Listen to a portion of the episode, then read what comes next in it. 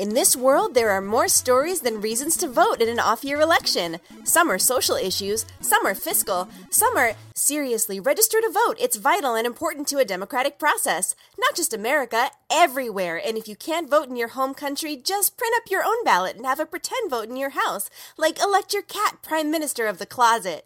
But they're all worth the enfranchising. So open your ballot box wide and listen. Welcome to Brushtown Stories, episode 24, from the Diary of Bernard Glouch The Toothful Life.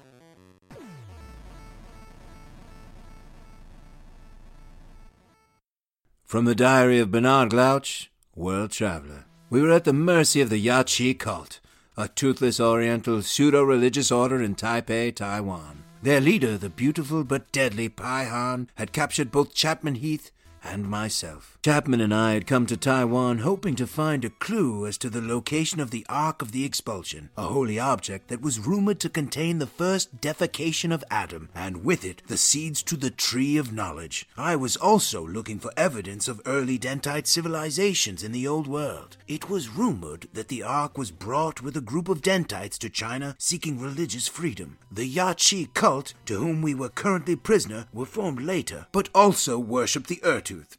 Sort of. But they believed my tooth worshipping ways were an anathema to their tooth worshipping ways, whereas I felt their tooth worshipping ways was a usurping abomination to my true tooth worshipping ways.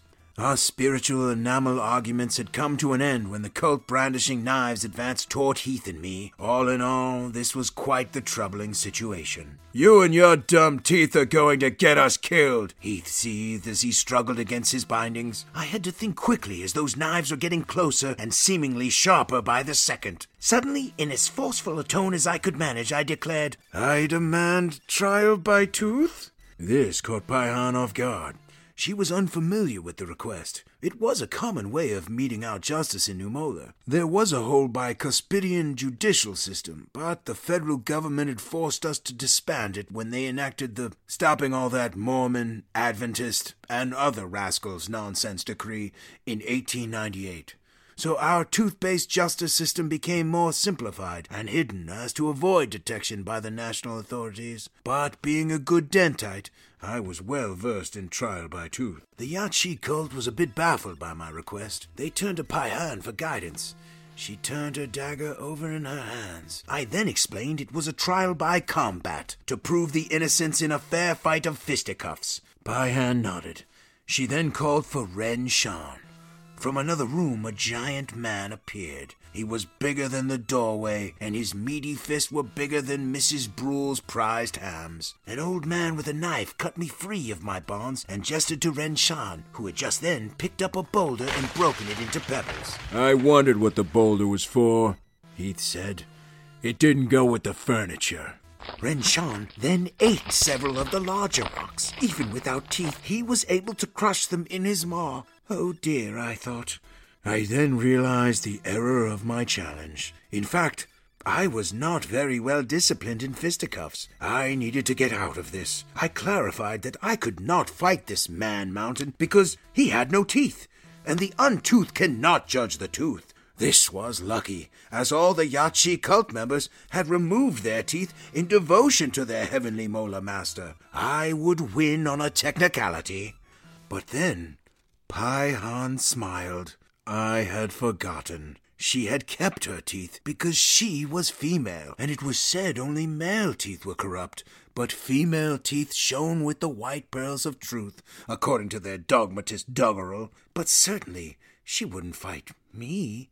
But being wrong was the order of the day, as she then ripped off her gown, and underneath was a sort of leotard that would give her the perfect maneuverability for fighting. She then cracked her knuckles and took on a fighting stance. This was no good. I certainly was not comfortable in combat against a woman. Not that it was unknown to me. In truth, back home I was often at the receiving end of violence by the fairer sex. The prime example being Matilda Glorm, who used to steal my socks and beat me about the face and neck after school, her long sweep of red curly hair swishing this way and that as she'd mercilessly pummel me, until one day I took my sock, filled it with small frogs, and then poured the amphibians onto her pre supper sandwich. She'd eat this sandwich to give her the requisite amount of energy for beating me. This defiling of her sandwich so upset her, she refused to fight me, and instead spent the remainder of our school years together ignoring me. Later, she, in fact, would write a roman à clef novel, which painted me as a foppish dandy. I wrote to the editors to have this libel pulled from print, but I never received a reply. That, though, was then. In my current situation, I was devoid of frogs, and therefore I knew there was no way I could best Pie-Han in fair combat. I would have to use what was at hand my wits. I started speaking without thinking because I find that if one just keeps talking, a solution will eventually come. Oh no, I said. Trial by tooth isn't combat combat. It's a different combat. A combat unlike other combat. The cult members looked around confused. The ones who understood English were explaining my words to their comrades. I kept prattling on until Pie-Han quickly and angrily gave some commands in Chinese. The cult members let out a unified cry. Some of them tore their robes. Pie-Han then silenced them by jamming her dagger into a wooden pillar. She walked toward me. Her black eyes narrowed as she tented her fingers. Her gold earrings seemed to shine in the murky darkness of the room. She smiled, but there was no joy in it. She said that words are dust, and she kept a clean house. That I must state the terms immediately or face instant death. She put her lips to my ear. I could feel her hot breath on my lobe. Name your terms, she hissed. Being backed into this metaphorical literal corner was no good. My mind went blank, then double blank, and then so blank that blank seemed to be a world filled with colors. My mouth trembled, and then one word hit my mind. One poor, foolish word. Dance, I said, and with that I got to my feet and I began to cut a rug. It was desperate, it was herky jerky, but it was dance. My dance.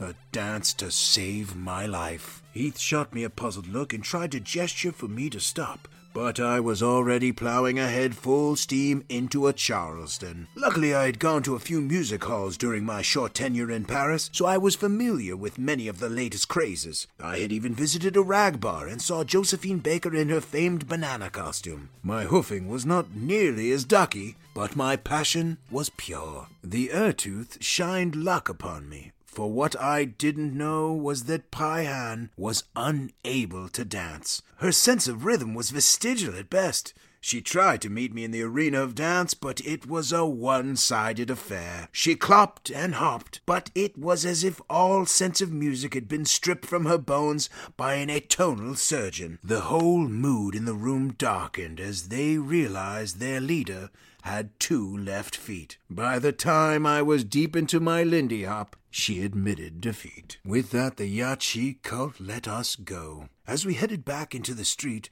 Pie-Han asked if she could see me again, and though I was a bit apprehensive, she did poison and try to kill me.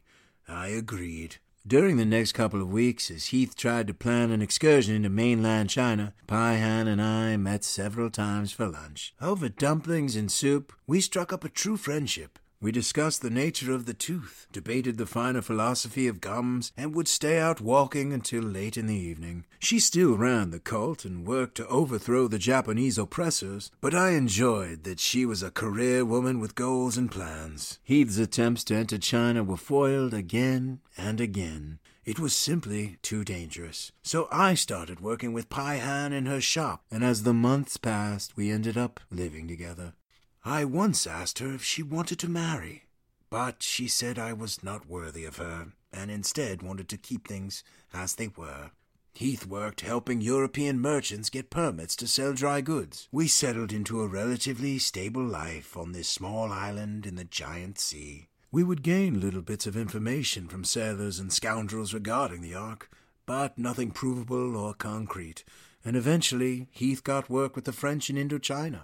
He asked if I wanted to go, but I had tired of adventuring, and Pai Han's cult was having an election, and I wanted to help her secure another term as their leader. One day, visiting a tea house in Mao Kong, I suggested we start a family. She laughed it off and said that foreigners were so ordinary with boring ideas. That night we laid out in the tea field and watched the stars. At one point she took my hand and put it on her heart. It beat in a strange rhythmic way that I'd never previously noticed.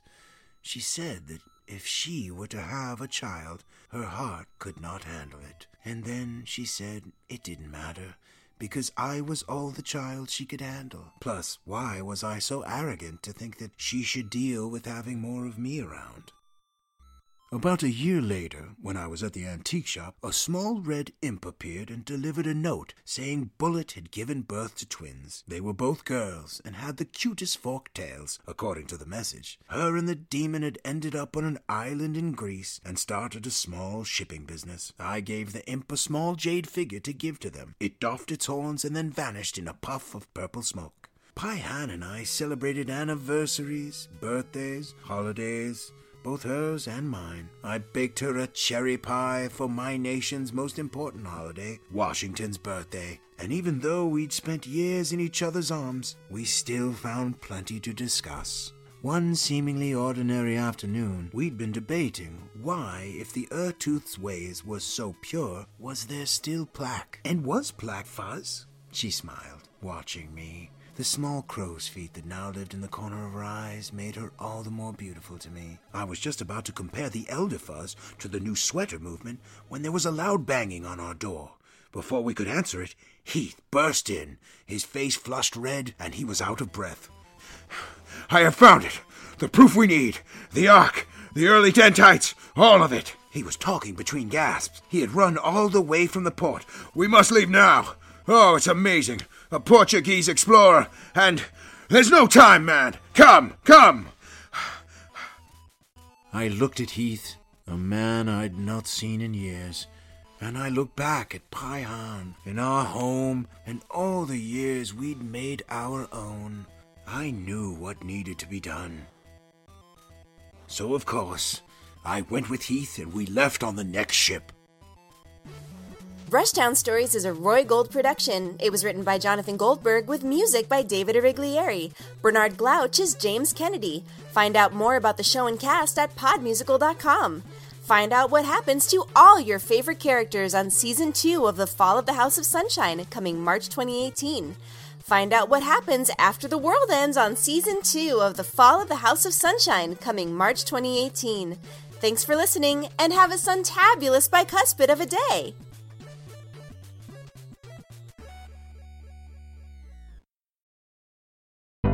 The Fable and Folly Network, where fiction producers flourish.